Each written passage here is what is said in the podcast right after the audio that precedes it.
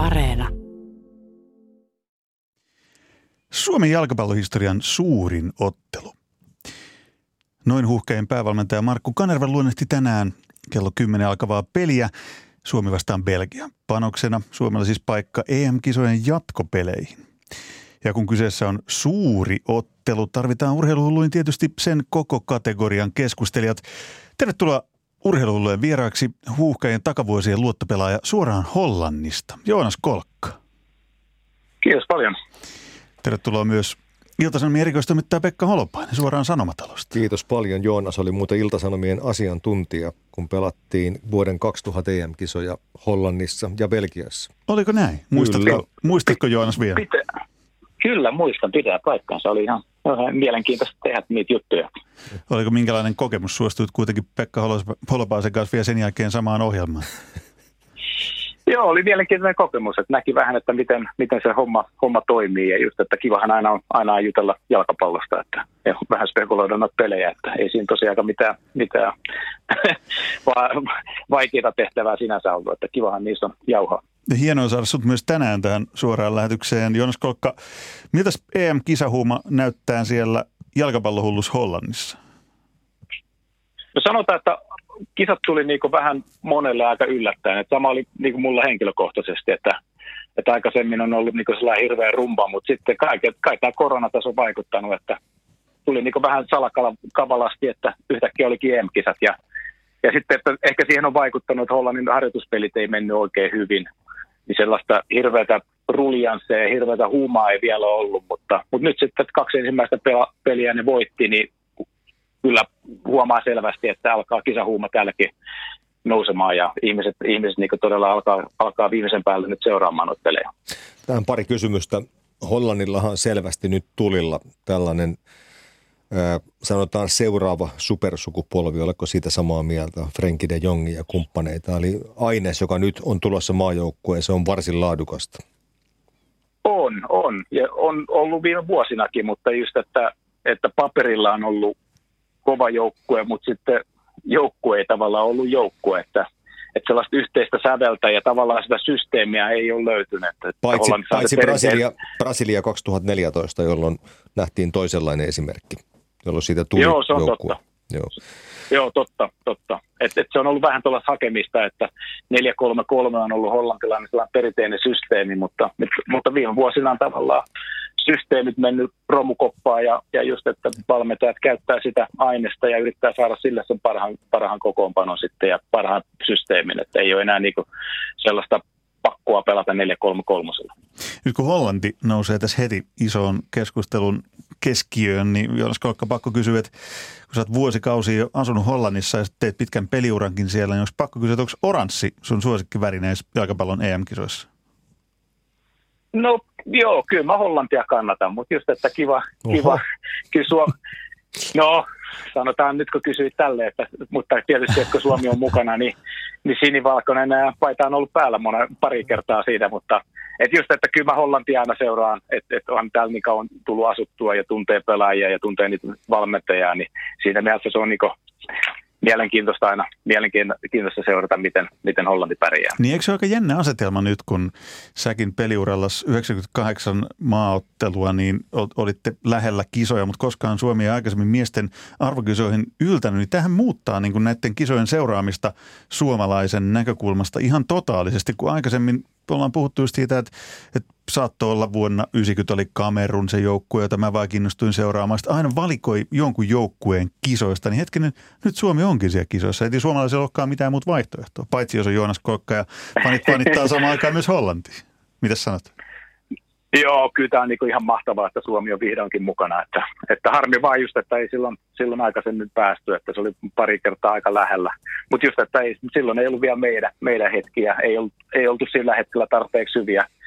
Mutta just, että nyt on, nyt on kyllä ollut, ollut herkkua nämä pelit, että kun seuraa, miten Suomi pärjää. Ja tietysti tuo ensimmäinen ottelu oli aika raju kaikin puolin, että siinä oli niin ikävä tapahtuma. Onneksi, onneksi Eriksenillä on kuuleman mukaan kaikki hyvin, mutta, mutta loppujen lopuksi pelin jälkeen Suomi, Suomi Suomella yksi ja Tanskalla nolla, niin se oli upea, upea alku EM-kisoille, että, että vihdoinkin kisoissa ja vielä heti ensimmäistä pelistä voitto, niin ei niin paremmin voi alkaa. Mä puolustelen Joonas sen verran, että te toki yrititte silloin päästä pienempiin arvoturnauksiin kuin nyt ja taisi käydä niin, että tuli välillä Saksaa ja Englantiin samaan karsintalohkoon, että paikka oli sikäli vähän tekemätön. Mutta tämmöinen kysymys sulla täytyy esittää, että kun nyt siellä Hollannissa olet, olet niin melkein puolet elämästä asustellut, niin toi flaamin kieli on varmasti tarttunut hihaan aika hyvin. Niin kysytään nyt niin kuin suomalaiset katsoo eläintarhassa apinoita ja miettii, mitä ne apinat ajattelee meistä, niin kerro, kerro nyt meille, mitä ne belgialaiset ajattelee meistä, kun samaa kieltä siinä puhutte, niin oletko yhtään seurannut Belgian mediaa ja sitä, miten kovasti he pelkäävät tätä huuhkoja parveja siellä? Öö, joo, olen seurannut, että Hollannissa on aika huuma päällä, eikö Belgiassa on aika huuma päällä, että, että kova nippu kasassa ja, ja jatkopaikka on niin varmistunut, niin niin tavallaan Suomea, katsot, Suomea seurattu, että se on ollut sellainen mielenkiintoinen, mielenkiintoinen uusi, uusi joukkue siellä ja on saanut paljon niin positiivista, positiivista kannatusta maasta kuin maasta ja sama, sama Pelkiästä ja niin kuin tämä Hollannissakin, että, että on, on ollut hyvin esillä just, että saanut positiivista, positiivista kuvaa joka asiasta. Ja tietysti nyt, että, että mitä on tuossa seurannut jonkin verran Pelkian uutisia, niin sitä ne sanoo, että, että nyt, nyt pitäisi olla heidän ykköspelaajat vihdoinkin iskussa, mutta ne just sanoo sitä, että onko kaikki sitten onko sitten kaikki sataprosenttisesti pelissä mukana vai, vai onko tämä nyt vähän sellainen pakkopulla, kun pitää pelata vielä. Että, että kaikki tietysti haluaisi keskittyä jo seuraavaan otteluun, mutta, mutta tämä pitää pelata. Että jos Suomi, voittaa, jos Suomi voittaa, niin Suomi voittaa se lohko myös samalla, että se pitää muistaa. Siis, jos... Niin, no totta, Joo. totta, totta Ää, että, että mä... siinä mielessä, että, no, että ehkä Suomea on vähän katsottu, että helppona – helppona vastustajana, mutta just, että saa nähdä, saa nähdä että, että peli on 0-0 ja kummallakin kentällä, äh, joukkueella on 11 pelaajaa kentällä, niin siinä mielessä kaikki on mahdollista. Sen verran perspektiiviin sanoi Joonaksesta, että kun hän nyt kommentoi tästä Tanskaa, Hollantia, Belgiaa, niin kun kaveri meni Eindhoveniin pelaamaan vuonna 1998, niin yksi pelikaveri Ruud van Nistelrooy, yksi oli belgialainen pelaajalegenda Luke Nilis – Yksi oli tanskalainen pelaajalegenda Dennis Rommedaal ja jos oikein muistan, niin jo edes mennyt Bobby Robson oli teidän päävalmentaja silloin. Joo, oli. Pitää, sä, pitää sä, paikkaansa. Sä oot ollut aika uskomattomassa seurassa peliuralla, tuossa nimittäin tosi legendoja kun luettelee, mutta toi oli mielenkiintoista tosiaan, että Suomi kuva Belgiassa, vaikkakin ehkä pidetään sitten pakkopulla otteluna tätä jossain määrin, niin se on ainakin, ainakin levinnyt. Tota, mun on pakko kyllä vähän myötäillä Pekka Holopaista miettiä niitä sun maajoukkueuran vuosia ja muistuttaa niin kuin itseäni ja kaikkia muitakin samalla, että jos silloin olisi pelattu 24 maan kisat, niin tehän olisitte olleet heittämällä siellä EM-kisoissa mukana pari kertaakin. Miltä se tuntuu jälkeenpäin ajateltuna, niin kuin sanoit, että sä oot totta kai Joonas Kolkka onnellinen ja tyytyväinen siitä, että Suomi on vihdoin kisoissa, mutta kun te pääsitte niin lähelle. Se haikeuden määrä voi vaan kuvitella. Sano ihan suoraan. No joo, kyllä se on tässä vuosien varrella haihtunut, että, mutta kyllä se harmitti silloin, että, että tietysti kun maaotteluihin tulet ja, ja Suomen, Suomen väreissä pelaat ja se on tavallaan se, se tavoite, että, että päästäisiin kisoihin ja se oli, se oli muutaman kertaa lähellä, niin kyllähän se otti päähän, että se, niin kuin, se, se jäi harmittavaa, että se olisi tavallaan ollut sellainen kruunu kumminkin meille kaikille maajoukkueen pelaajille, että, että olisi, olisi päässyt kisoihin. Mutta se... just, että se on, se on jälkikäteen se on voi voi, että, että tietysti just, että pitää paikkansa, että, että, että nyt on jonkin verran helpompi päästä kisoihin, mutta, mutta sillä tavallaan kun se lohko arvotaan, niin niillä mennään ja se on sitten siinä, siinä tavallaan mitkä auta, että, että, että nyt on tosi kova lohko, että sun pitää vaan sitä mennä jatkoon, jos haluaa halu kisoihin. Siellä puku päällä tänään kentälaidalla tällainen Markku Kanerva-niminen kaveri sikäli pitää sinulta nyt kysyä, että millainen pelikaveri se oli, koska silloin kun nuorena poikana sitten aloit kolkuttaa maajoukkueen portteja ja taisit tehdä muuten eka saamaattelussa vielä maalin aikanaan, jos ihan oikein Joo, muista Viroa vastaan, niin Rivehän oli, Markku Kanerva oli sun pelikaveri maajoukkueessa silloin, niin mitä muistikuvia sulla on hänestä? No joo, ensimmäinen muistikuva on, on just näistä no, ensimmäistä maaotteluista, että, että proffahan se oli, että se oli niinku opettaja ja se tarkasti, tarkasti kokeita sitten sitten tavallaan me, me tehtiin jotain muuta ja Mar- Marko Kanerva tarkasti, tarkasti oppilaan teoksia, niin, niin se, se, se ei jäänyt heti mieleen. Mutta sitten toinen, mikä jäi mieleen, oli sitten, että, että, että tietysti hänellä alkoi olla urat tavallaan jo ole ehtoon puolella ja mulla oli sitten oli ensimmäisiä pelejä, niin se se tavallaan se ohjaaminen, niin siinä huomasi heti, että näillä vanhemmilla pelaajilla että koko ajan suu kävi ja se, sellaiset asiat jäänyt mieleen, että, että siitä oli niin pysty oppimaan sitten, että okei, että kannattaa niin tällaiset pistää korvan taakse, että, että koko, ajan, koko ajan ohjataan ja koko ajan autetaan toisiaan. Olisitte Jonas koskaan voinut kuvitella silloin, kun nuorena poikana maajoukkueeseen pääsi tekoja kertoa ja just Markku Kanerva siinä joukkueessa mukana. Että voinut villeimmässä villeimmässäkään unelmissa tai unissa niin miettiä toki, että toi on se kaveri, joka johdattaa päävalmentajana Suomen maajoukkueen ensimmäistä kertaa arvokisoihin? No ei tosiaan, että ei sitä silloin pysty yhtä ajattelemaan, ja sitten, eikä, eikä tuollaisia silloin tule ajateltua, että siinä on niin keskittyminen on pelaamiseen ja, ja, ja tavallaan elämiseen, kun sä oot nuori, mutta just, että upea, upea homma, että siitäkin ryhmästä sitten, sitten nousi myös tällainen valmentaja, joka on, joka on sitten vie, Suomi vienyt, vienyt viimeinkin kisoihin. Joonas, palataan hieman siihen sun pelaajaminään, josta, jonka nyt päälle jo laskeutuu tämmöistä nostalgian pölyä tietysti aktiiviura päättymisestä kohta, kohta kymmenen vuotta aikaa, niin sinut muistetaan ennen kaikkea siitä, että sä olit, sanotaan mun suuri suosikkipelaaja tästä Jari Litmasen ajaksista, oli Marko Overmars, joka oli heidän vasen laitahyökkäjänsä ja sanotaan meikäläisissä olosuhteissa Suomessa, niin sä olit lähimpänä sitä ideaalia, mitä me Suomessa saavutettiin ja kuka ties ollaan sen jälkeenkään saavutettu. Minkälaisesta valmennuksesta ja tekemisestä oli kotoisin se ja minkälaisesta genetiikasta se sun aivan mieletön fyysinen räjähtävyys ja se lähtönopeus, se kääntymisnopeus ja muu ja vielä se yhdistettynä aika korkealuokkaiseen pallotaitavuuteen, niin kerro hieman siitä. Se, Sä olit siihen aikaan on... sellainen varjoihin vetäytyvä kaveri, sä et ikinä puhunut itseäsi kauheasti, että ainakaan kehunut itseäsi, niin kerro nyt näin kauan myöhemmin, että mistä se oli kotosi? Se on kovaa työtä, että ei siinä niinku mitään muuta, muuta oikeastaan pysty sanomaan. Tietysti ja niin geneettisesti, että, että vanhemmille pitää antaa kiitos, että on ollut, tullut nopeat jalat, mutta, mutta, mutta just, että siihenkin tein, tein töitä sitten, että, että, että katsoo minua ja sitten katsoo muita pelaajia, jotka Suomesta on lähtenyt maailmalle, niin ei kukaan, kukaan pysty sanomaan, että ei olisi niin tehnyt töitä sen eteen. Että, että se, oli se, se, on, se on se tärkein pointti, että, että, että töitä, töitä ja lisää töitä. Ja sitten just, että, että se harmipuoli tietysti, mikä silloin oli, että ei ollut vielä internetiä ja mitään, mitään tällaisia, mikä nyt on normaali, normaalinen asia oikeastaan elämässä, mutta ei sieltä löytynyt sitä, sitä tietotaitoa valmennukseen oli aika vähän vielä silloin, että se oli niinku, piti vaan tehdä kovasti töitä ja, ja luottaa siihen, että nyt tehdään oikeita asioita, mutta nyt ollaan sitten menty, menty valmennuksessa jo paljon eteenpäin, niin siinä pystyy, pystyy helpommin myös niin kyselemään ja pystyy helpommin saamaan informaatiota, minkälaisia asioita kannattaa harjoitella. Sä teit ihan valtavan, valtavan mittavan pelaajauran paitsi Suomen jalkapallon maajoukkueessa, niin seurajoukkueessa ja isoissa seurajoukkueessa erityisesti. Pekka Holopainen muistutti mua yhdestä yhdestä sellaisesta käänteen tekevästä jutusta, jonka hän oli lukenut joskus vuosikymmeniä sitten.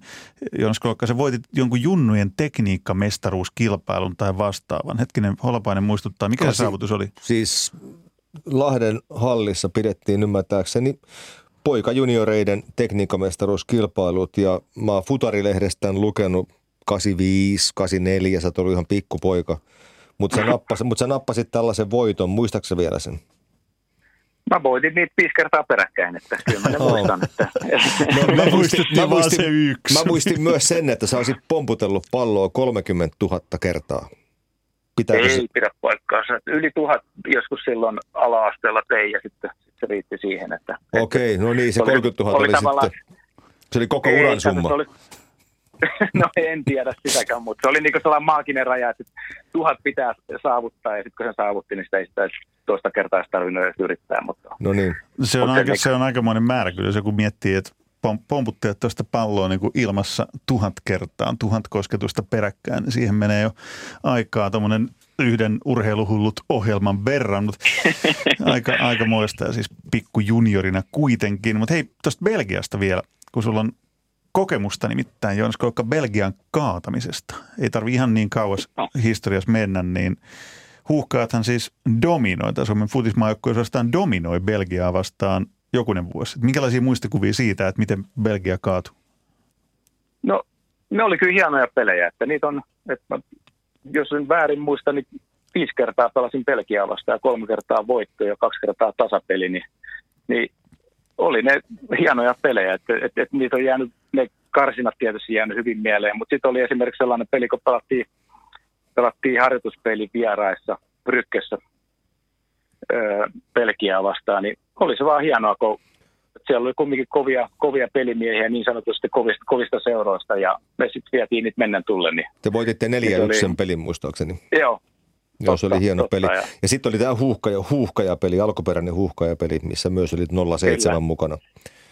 Et Joo. se oli tietysti vähän eri pelkiä kuin tällä hetkellä, mutta on. kuitenkin. Just, että ne, oli, ne oli hienoja pelejä, että me oltiin niinku koko, koko joukkueena niissä hyvin mukana. Että ei meillä just, että Belgia kumminkin jalkapallomaana paljon pidemmällä kuin Suomi, mutta, mutta ei, ei ainakaan silloin, että, että hyvin, hyvin niinku oikeastaan joka osa-alueella puolustus, keskikenttä, hyökkäys toimi hyvin ja, ja voitettiin ne pelit, niin ne on kyllä hienoja, hienoja pelejä oli.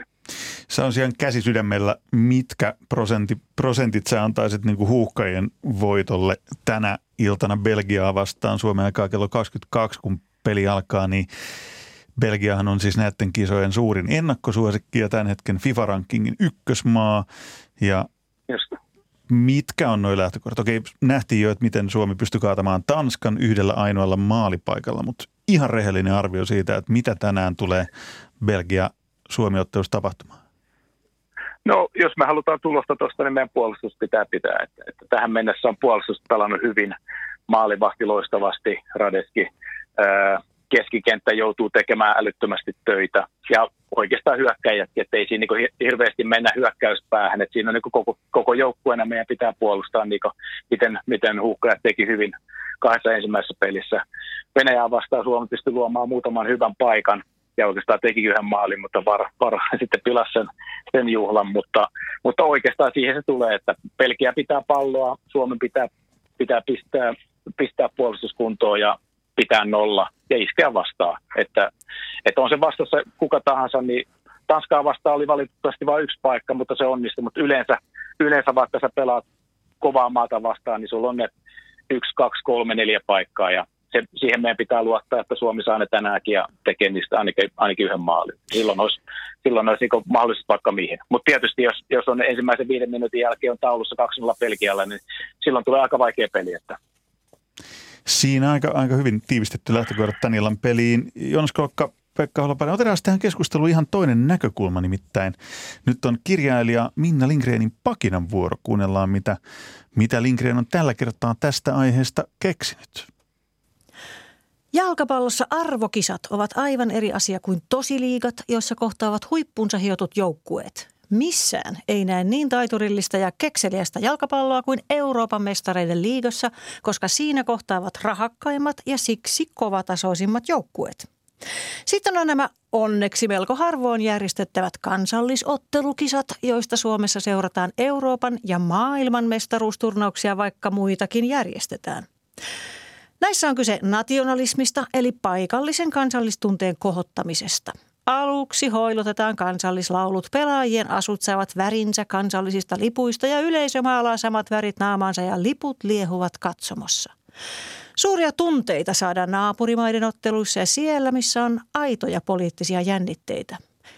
Voiko demokratian kannattaja ja ihmisoikeuksien puolustaja kannattaa Puolaa, Turkkia, Unkaria, Venäjää tai valko? Onko sattuma, että Ukraina ja Venäjä eivät pelaa samassa lohkossa? Ennen oli helppo tunnistaa eri maiden pelityylit. Saksalaiset syöttivät yli kentän, välimeren maat kikkailivat ja kuljettivat, ranskalaisia kutsuttiin eleganteiksi ja joitain maita väkivaltaisiksi. Mutta kun liigajoukkueet ovat television kautta tulleet jokaiseen kotiin, on jalkapallossa käynyt kuin sinfoniaorkestereissa.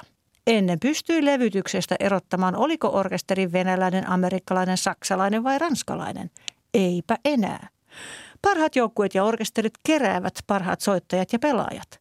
Sen jälkeen ne luovat strategian ja menestyneimmän reseptin keksinyt voittaa. Se sitten kopioidaan kaikkialle ja niin orkesterit kuulostavat samalta ja joukkueet pelaavat samalla tavalla. Siksi maajoukkuekisat eivät enää ole niin mielenkiintoisia. Niiden strategiat laahaavat aina jäljessä. Aiemmassa elämässä rakastin jalkapallon arvokisoja, koska olin vapaa isänmaallisuuden velvoitteesta. Suomi ei pelannut isoissa kisoissa ja sain valita, minkä joukkueen pelistä kiinnostuin eniten. Kun joukkueet ovat yksin kisoihin koottuja satunnaiseriä, osa turnajaisten mielenkiintoa on siinä, kuinka joukkueet kehittyvät ottelu ottelulta. Suosituin tyyli tämänkertaisissa kansallisjoukkueiden satunnaiskisoissa on rivitanssi. Puolustus ja keskikenttä seisovat kahdessa rivissä ja kärkipelaaja odottaa harhasyöttöä päästäkseen kipittämään toiseen päähän. Melko pitkästyttävää, olipa maa mikä tahansa. Näin pakinoi kirjailija toimittaja Minna Lindgren. Joonas Kolkka, minkälaisia ajatuksia herätti? No, joo. Mielipite- mielipiteitä on monia. Mielipiteitä on monia. Pakinan, pakinan keinoilla voi paketoida kaikkea aika tämmöiseen hauskaan muotoon, mutta toi rivitanssi on varmaan sellainen, joka, joka semmoiselle keskivertokatsojallekin on näistä kisoista jäänyt aika paljon mieleen. Allekirjoitatko tämän?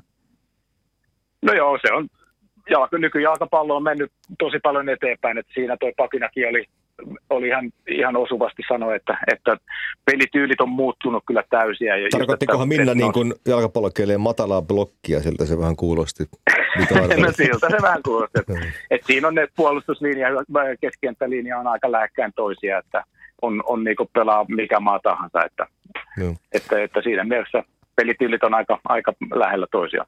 Maajoukkueen muotoisen urheilun, joukkueurheilun ylle on ripoteltu tuhkaa jo pitkään ja uskottu, että se kuolee pois ja menettää merkitystään, mutta eh, odottavan aika on kyllä melko pitkä. Eli mä myönnän sen, että Minna on varmasti oikeassa, että jalkapallon kehitystyötä tehdään merkittävämmässä määrin Manchester Cityn harjoituskeskuksessa kuin vaikkapa Ranskan EM-kisaleirillä. Se on ajan käytöllisesti aivan selvä asia. Mutta samaan aikaan nämä liikat – ja mestarien liikat on ikään kuin sellaista arjen ruisleipää, mutta kyllä arvokisat kuitenkin edelleen on enemmistölle futikin seuraajista tällaista niin kuin sanotaan nyt marenki kakkua, eli joka minusta on aika hyvä. Olen. En tiedä, onko kaikki samaa olen. mieltä. Minä olen täysin samaa mieltä. Kyllä nämä maattelut niin mahtavia ja EM-kisa, MM-kisat on mahtava seurata. kiva katsoa just, että siellä on kumminkin erilaisia – erilaisia pelityyppejä, erilaisia maita, niin sehän se tuo sen upean, upean tunnelman niihin kisoihin. Ja sitten just, että tuosta sanoit Champions League, niin musta on harmi, että Champions League menee enemmän ja enemmän kaupalliseksi, että, että just, että isot, isot ja rahakkaat seurat pystyy, pystyy päättämään ja tekemään mitä haluaa ja, ja pienemmillä seuroilla on aika vaikea päästä sen mukaan. Että, niin Ajax oli hyvin että, lähellä finaalia muutama vuosi sitten, mutta sieltä se rikas ja mahtava Lukas Moura sitten taisi täräyttää sen Tottenhamin finaalin. Joo, totta. Että se, oli, se oli tietysti Hollannin jalkapallolle hieno asia, mutta toisaalta kun ajattelee ajaksenkin budjettia, niin se on reilusti alkaa vissiin lähentelee 150 miljoonaa vuodessa, että ei se nyt ihan pieni, pieni budjetti enää ole. että, että, että, että isoista, isoista summista puhutaan, että, että se on harmi, että, just, että, että pelkästään nämä seurat, joilla on rahaa, niin ne pystyy ostamaan ja, ja just kun pelejä lisätään, niin silloinhan tarvitaan enemmän pelaajia, että sulla pitää olla iso, iso niin kuin, seura, niin kuin toi, mikä tämä nyt on, rinki siinä, pelaajarinki, niin, niin sehän tietysti vaatii rahaa. Tuossa Minna Lindgrenin pakinassa mulla särähti hyvällä tavalla korvaan just toimista. Me vähän aikaisemminkin sivuttiin jo, että, että miten Minna kirjoitti tai puhui tuossa, että aiemmassa elämässään hän rakasti jalkapallon arvokisoja, koska oli vapaa isänmaallisuuden velvoitteesta. Niin tämä on outo tilanne meille kaikille suomalaisille siinä mielessä. Jos otetaan Joonas Kolkka värilasit pois, oranssit värilasit ja sinivalkoiset värilasit pois, niin mikä on tehnyt suhun isoimman vaikutuksen tämän vuoden EM-kisa maista niin kuin jalkapallon näkökulmasta? Mikä on ollut hienoa seurata? Mikä maa? No, puh. no oli hyvä kysymys. Mikä se on nyt? Italia on ollut positiivinen yllätys ensimmäisessä pele- peleissä. Että on ollut, yleensä Italia on se puuduttavaa, puuduttavaa katseltavaa ja sitten ne tekee jossain vaiheessa sen yhden maalin ja sitten taas vedetään puolustuslinja kuntoon. Mutta nyt on ollut tähän mennessä ainakin Italia kiva katsoa ja, ja siinä mielessä ainakin yllätys mulle, että kun tietysti hän tiesi, että se on kova joukkue ja se tiesi, että ne, ne on pitkä, pitkä putki jo tappioton putki, mutta en mä, en mä ajatellut, että ne olisi ollut noin kovia. Mutta, mutta tietysti nekin pitää nyt testata sitten, kun tulee, tulee kunnon vastaja. Mennään vähän tähän sun aikaiseen maajoukkueeseen ja siihen niiden pelaajien reittiin ulkomaille. Silloinhan, jos ajatellaan Rickard Möllennissenin maajoukkuetta, silloinhan oli vielä kotimaisessa liikas, veikkausliikas pelaavia jonkun verran. Sitten tuli siinä Antti Muurisen joukkue ja sitten rupesi olemaan jo aika vähissä. Te olitte kaikki jo aika kovissa seuroissa ulkomailla. Reitti oli silloin hyvin perinteinen, eli lukio tai ammatillinen koulutus, armeija ja sitten ulkomaille. Ja joukkue ei ollut silloin mitenkään monikulttuurinen, mikäli me jätetään nyt vaikka Jermenko-veljekset sitä ulos, jotka hekin nyt oli Suomen, Suomen kansalaisia ja olleet täällä ties miten pitkään, niin tota, mitä mieltä sä oot siitä, että tämä on täysin muuttunut? Nyt pojat lähtee tosi nuorina ulkomaille, osa on asunut siellä koko elämänsä ja niin edelleen, että Suomen maajoukkueen ikään kuin habitus on tullut ehkä lähemmäs sitä sanotaan keski-eurooppalaista ideaalia. Ajatellaan jotain Sveitsiä, jonka maajoukkue on tosi monikulttuurinen. Samaten hollantilainen jalkapallohan on ihan globaalia. Siellä on kaikkialta maailmasta Kyllä. pelaajia. Miltä se näyttää nyt, kun sä katsot vaikka Suomen 90-luvun maajoukkuetta, kun se oli todella niin kuin sanotaan supi suomalainen maajoukkue. Onko tämä suuntaus ollut sun mielestä hyvä? No onhan se tuo tavallaan, tuota, että, että me ollaan kisoissa, niin sehän on ollut hyvä. Ja just, että mitä sanoit, sanoit aika hyvin, että niin ehkä ollaan enemmän siihen niin keski-eurooppalaiseen päin. Ja, ja sen huomaa just, että pelaajat on niin tottunut olemaan maailmalla.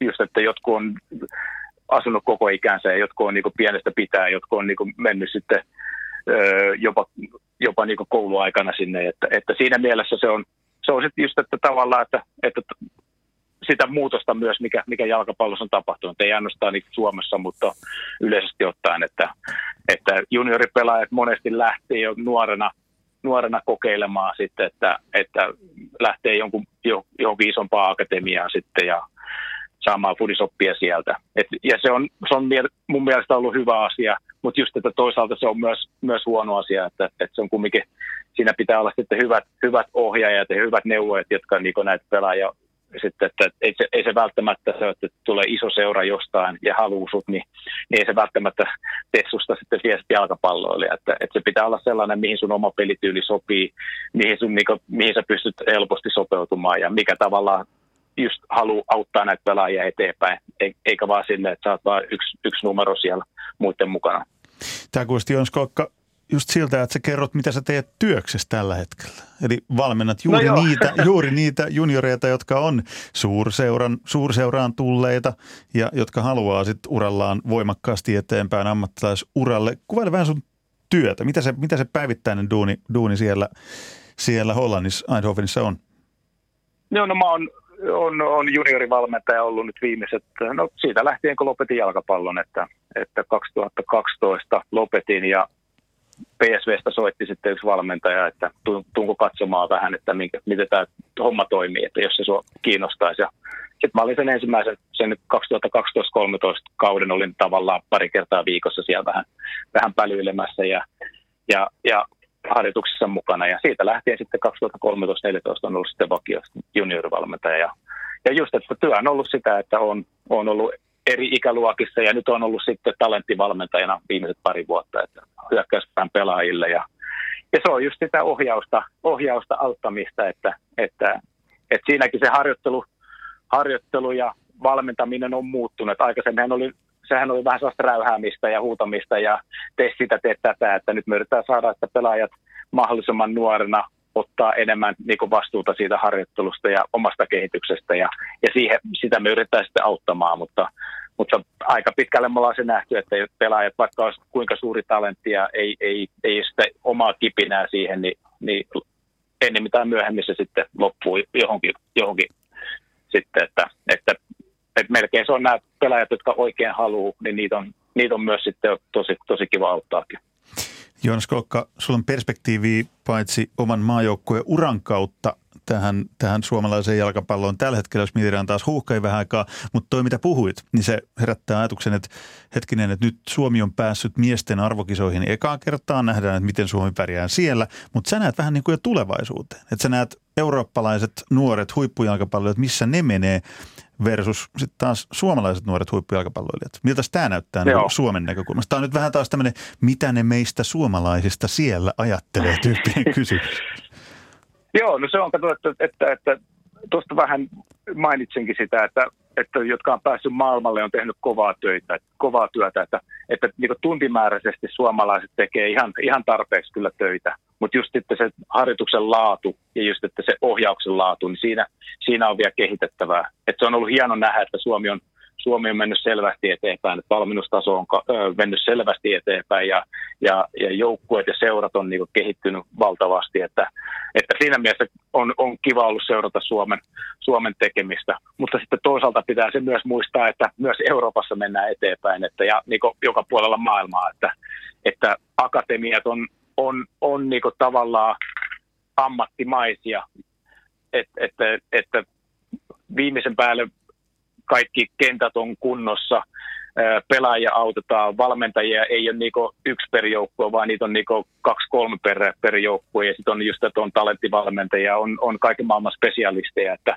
että se on mennyt todella, todella kovasti ja nopeasti eteenpäin, että ja siinä pitää sitten Suomi myös pyrkiä pysymään mukana, että, että me saataisiin suomalaisia talentteja sitten Eurooppaan lisää. Miten monesta maasta sulla on näitä valmennettavia siinä talenttiporukassa tällä hetkellä? No No se on niin Euroopan unionin sääntö on, että 16-vuotiaana saa pelaaja tulla sitten Euroopan, Euroopan sisältä ja sitten 18-vuotias on sitten Euroopan ulkopuolella. Ja sulla se, yläraja, että, sulla se yläraja on 17, eikö niin, että ne on vanhimmat 17-vuotiaat sulla? Joo, joo että mä oon talettivalmentajan ollut niin 13 ja 17 vuotta, no. vuoden välillä, että siinä aina riippuu vähän päivästä ja ja just, että, että eri, eri puolilta maailmaa on, on porukkaa kyllä, että, että, että just, että nuoremmissa ikä, ikäryhmissä on, on pelkialaisia, että, että Pelkialla ja Hollannilla sopimus, että ne pelaajat saa mennä näissä maissa edes takaisin, jos haluaa. Että, että pelkialaisia pelaajia. Mutta sitten just, että vanhemmissa ikäryhmissä, niin sieltä tulee, tulee sitten eri maista, että on, on esimerkiksi Itä-Euroopasta ja on, on, on, on sitten Brasiliasta ja on, on Amerikasta on nyt ollut viime vuosina muutama pelaaja ja okay. Norjasta, on, Norjasta on ollut pari pelaajaa, Tanskasta on ollut pelaajia, mutta ei, jos, ei ole valitettavasti ollut suomalaisia pelaajia. Tämä on mielenkiintoinen kysymys. Mä olin 2005 vuonna, tietysti Hollannissakin menty sen jälkeen eteenpäin. Tämä oli Ajaksin akatemia ja mä olin siellä katsomassa Jari Litmasen harjoittelua ja Moisanderin veljekset oli silloin siellä ja juttelin pari junnuvalmentajan kanssa ja he kertoi 14-vuotiaiden joukkueen harjoitusmäärät, yhteisharjoitusmäärät, niin ne oli jotain kuule kolme, neljä kertaa viikossa. Mutta se pudotuspeli oli tosi kovaa, jos ne kotiläksyt oli tekemättä. Eli omalla ajalla ei ollut tehty sitä kehitystyötä, mitä valmentajat edellytti. Ja sieltä, lähti, sieltä lähti aika äkkiä lauluun. Onko hollantilaisen juniorikoulutuksen DNA edelleen se, että se velvoittaa nämä pelaajat hyvin voimakkaaseen työntekoon vapaa-ajalla? Öö, on ja ei harjoitusmäärät akatemioissa on noussut. Okay. esimerkiksi meilläkin, meilläkin on niin junnu treenaa melkeinpä joka päivä jo, että, että niin viikonpäivinä. Että, että aikaisemmin oli, että maanantai, tiistai, ehkä, ehkä torstai eh, ja, ja sitten perjantai valmistava treeni ja lauantain peli, mutta nyt on aina vähintään neljä kertaa viikossa on harjoitus, mutta sitten se on mennyt, että se on mennyt, mennyt siihen, että keskiviikkosikin on, on nyt omatoimisia harjoitteluita. Sitten, että meillä on yksi, esimerkiksi junnuilla on yleensä, no vanhemmat junnut 18 ikäryhmästä asti ne treenaa sitten kahta kertaa päivässä, mutta nämä nuoremmat ikäryhmät, niin niillä on yksi blokki, kolmen tunnin äh, treeniblokki, eli se on aika pitkä, niin se sitten, että siinä sen me käytetään sitten harjoitteluun ja siinä voidaan katsella videoita, siinä voidaan käydä keskustelua pelaajien kanssa, voimaharjoitusta, mitä tahansa, että se on, että sanotaan, että siinä kaksi ja kaksi puoli tuntia per päivä joukkueen kanssa treenataan. Just sitä, mitä Jonas Kokka sanoi, että kovaa, kovaa työtä, kovaa duunia, sitä paiskitaan. Tota, nyt käännetään kyllä vielä katseet ja höristetään korvat tuohon illan herkkupalaan huuhkajat vastaan Belgia. Yksi, yksi, kysymys mulla on vielä sen jälkeen. Okei, okay, okei. Okay. Kyllä me, meillä on ehkä tämmöinen nelisen minuuttia no niin. aikaa, niin Pekka Holopainenkin ehtii vielä kysyä yhden kysymyksen. Mutta me tässä Holopaisen kanssa, kun mietittiin ennen lähetyksen alkuun sitä sun Joonas Kokka maajoukkueen uraa, niin Holopainen nosti esiin tämmöisen Fabulous Four-tyyppisen nelikon, jossa oli Litmanen, Mika Nurmela, Mikael Forssell, Joonas Kolkka. Ja se oli kyllä, muistan itsekin niitä pelejä hartaasti seuranneena, niin aina se neljän, neljän kova hyökkäysnippu, joka vastasi siitä, että show pyörii hyökkäyspäässä. Nyt huuhkajat tarvisi samanlaisen niin kuin neljän tai ainakin kahden tai kolmen tyypin, tyypin tota vastaavan hyökkäyspään pelotteen, niin ketkäs ne olisi, jotka olisi Joonas Kolkka tämän nykyisen huuhkajan joukkueen Litmanen Kolkka Nurmela Forssa? Nyt tarvittaisiin no, nimittäin tietysti... vähän enemmän maalipaikkoja kuin se yksi vaan. No musta on pukkipohjan palo on ollut kyllä positiivinen näissä, peleissä, näissä kahdessa ekassa pelissä. Sen tietää, että siellä on tosi, tosi vaikea, miten, miten Suomi pelaa, että, että, että me pidetään, yritetään pitää se nolla, niin se on hyökkäys, hyökkäyspäin pelaajille tosi vaikeaa sitten, että ei siellä hirveä, hirveästi palloja tule. Mutta kyllä se huomaa heti, kun me saadaan vähän tilannetta, niin kyllä ne luo vaaratilanteita. Et, et siinä mielessä meidän hyökkäyskaksikko on ollut kyllä ihan hyvä. Ja ja sitten keskikentällä kamaralla on muista hyviä pelaajia. Et ne joutuu, et keskikentäpelaajille tulee kyllä älyttömä, älyttömästi työtä. Niin Mitäs nyt tapahtuu? Et, no nyt kuuluu. Vähän nyt kuuluu. nyt kuuluu. Huh. Niin, Oli jatka. valtameri välissä niin, niin siinä on, että, että siinä on Kamara, Kamara Lot, niin joutuu tekemään tietysti puolustuspäähän älyttömästi töitä, että sekin tietysti vie Niin joutui, ri, niin joutui, väliin, niin joutui väliin Riihilahtikin sun takana. Kun, tota. Joo, no totta, totta no, että et, et, et tietysti syö sitten, syö sitten energiaa hyökkäyspäästä, mutta, mutta musta siinä on kumminkin hienot, hienot neljä pelaajaa, jos, jos pitää nimetä just, että Pukki, Pohja, Kamara, Lot, niin ihan, oikein, ihan, ihan oikeat nimet sieltä tuli, kyllä. Näin, sieltä löytyy ne ratkaisijat toivon mukaan Suomeltakin. Hei, Pekka Holpaisella oli joku kysymys vielä. Kyllä. Mikähän se mahtaa olla? Rumpujen pärinää tai okay. joku päräyttävin kysymys koko maailmassa? Ikäläinen, Möller, Nielsen, Muurinen, Heliskoski, Hodgson, Baxter. Siinä oli sun kuusi päävalmentajaa maajoukkueessa ja 98 se sitten jämähti ja sähän tavallaan jäit pois maajoukkueesta, kun putosit sieltä, sua ei enää valittu. Eli 98 maaottelua. Kyllä, 98 maaottelua. Ja mä tiedän maajoukkueen taustahenkilöiden kanssa puhuneena sen, että heitä otti suunnattoman paljon päähän se, että Stuart Baxter ei kutsunut sua niitä kahta kertaa sinne, että se sata olisi saatu täyteen. Saisit nyt Ari Jelmin kanssa tilasto nelonen. Ottiko sua itseäsi päähän silloin tämä loukkasko se, koska sä olit tullut aika monta kertaa vähän Klesanakin mukaan ja, ja taistelu Suomen puolesta ja aina ollut kaikki pelissä kuin paita päällä. Että se loppui sillä tavalla. No, toi, joo, no toisaalta, toisaalta joo, että kyllähän se Niko olisi ollut kiva saada se niin, niin sanottu maaginen sato täyteen, että, että just, että siinä oli kumminkin harjoituspelejä sitten talvisin ja et, et, et, et siinä mielessä olisi, ja mä olin, pelasin kumminkin vielä ammattilaisena, niin, niin siinä olisi ollut helppo tulla pelaamaan pari peliä. Sä olit Mutta Haagissa, toisaalta, Haagissa silloin, eikö se ollut Ado Den Haag? Nakpereda. No niin oli muuta, joo, kyllä. Joo. Et, et, mutta toisaalta sitten, että just, että onko se sitten 98 tai 100, niin loppujen lopuksi sitten nyt ei, ei, ei mun yöunia ole kyllä vienyt. Että, että, mutta olisi, olisi, se, Niko, olisi se Niko ollut hieno, hieno tietysti se sata saada. Kun, kun numeroita nyt mainitsitte, niin tähän loppuun mä haluan kyllä tulosveikkauksia. Itse ei vedonlyöntiä harrasta, mutta silti Joonas Kolkka, Pekka Holopainen, Belgia, Suomi. Miten päättyy tänään? Joonas aloittaa. Mä toivon, mä toivon karua nolla nollaa. Holo, holopainen, holopainen myötäileekö? mä laitoin Tanska-Venäjä tulosvetoon tänään 2-0 Tanskalle ja kyllä mä laittaisin samat Belgialle, eli Belgia 2, Suomi 0. No mä tuun siihen teidän väliin. 1-1. Niin ehkä näillä okay. saadaan meidän oma kolmen miehen rivi kasa. kiitos Joonas Kolkka oikein paljon. Kiitos Pekka Holopainen. Joo, kiitos Joonas paljon. Kiitoksia.